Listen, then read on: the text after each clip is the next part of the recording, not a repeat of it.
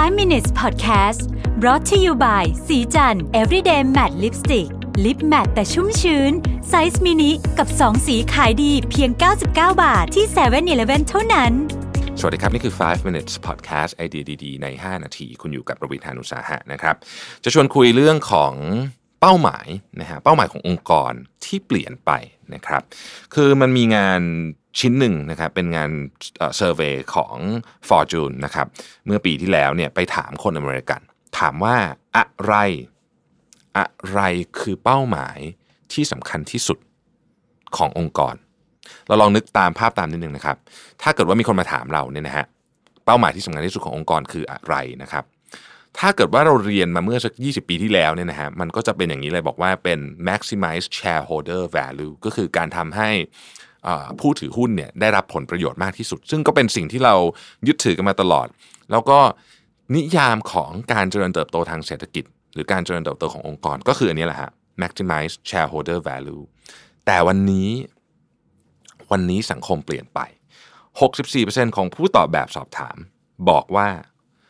เป้าหมายสูงสุดขององค์กร ไม่ใช่ maximize shareholder value ละไม่ใช่การทำให้ผู้ถือหุ้นมีผลประโยชน์ที่เยอะที่สุด แต่เป็นการทำให้โลกดีขึ้น making the world better นะครับนี่คือนี่คือสิ่งที่คนประชาชนคนคาดหวังนะครับ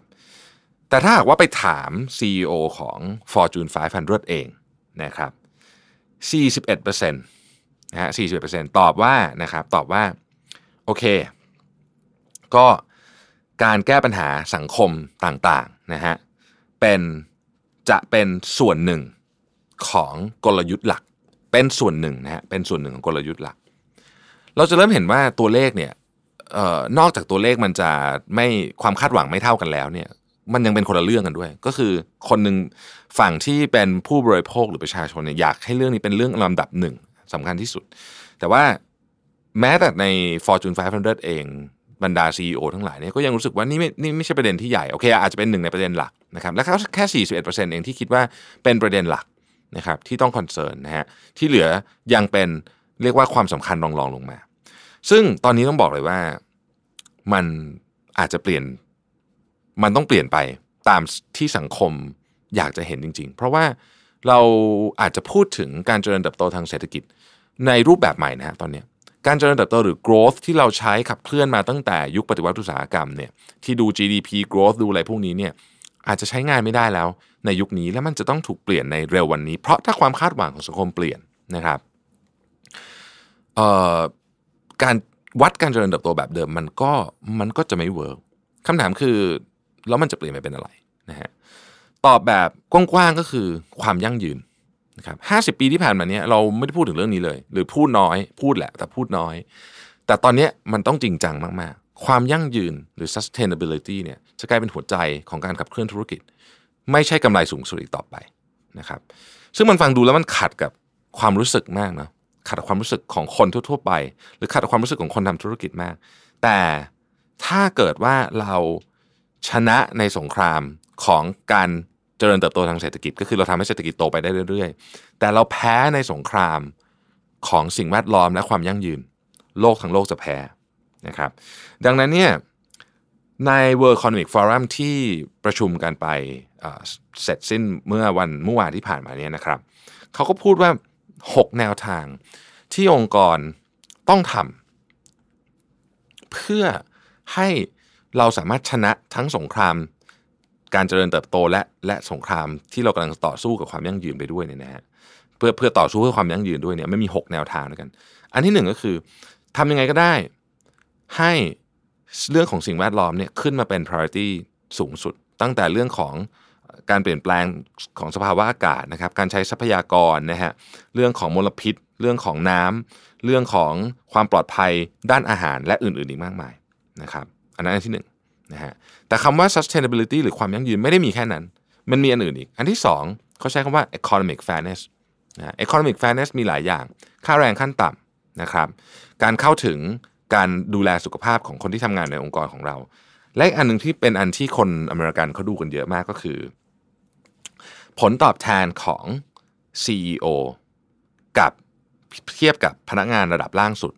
นะครับ ตัวเลขนี้ผมให้คุณทายว่ามันอยู่ที่ประมาณเท่าไหร่นะฮะปัจจุบันนี้มันอยู่ประมาณ 300 กว่าเท่านะฮะนั่นหมายถึงว่า CEO คนสมมุติว่าพนักงานธรรมดาได้ได้เงิน 100เนี่ยนะฮะซีจะได้ 30,000 กว่า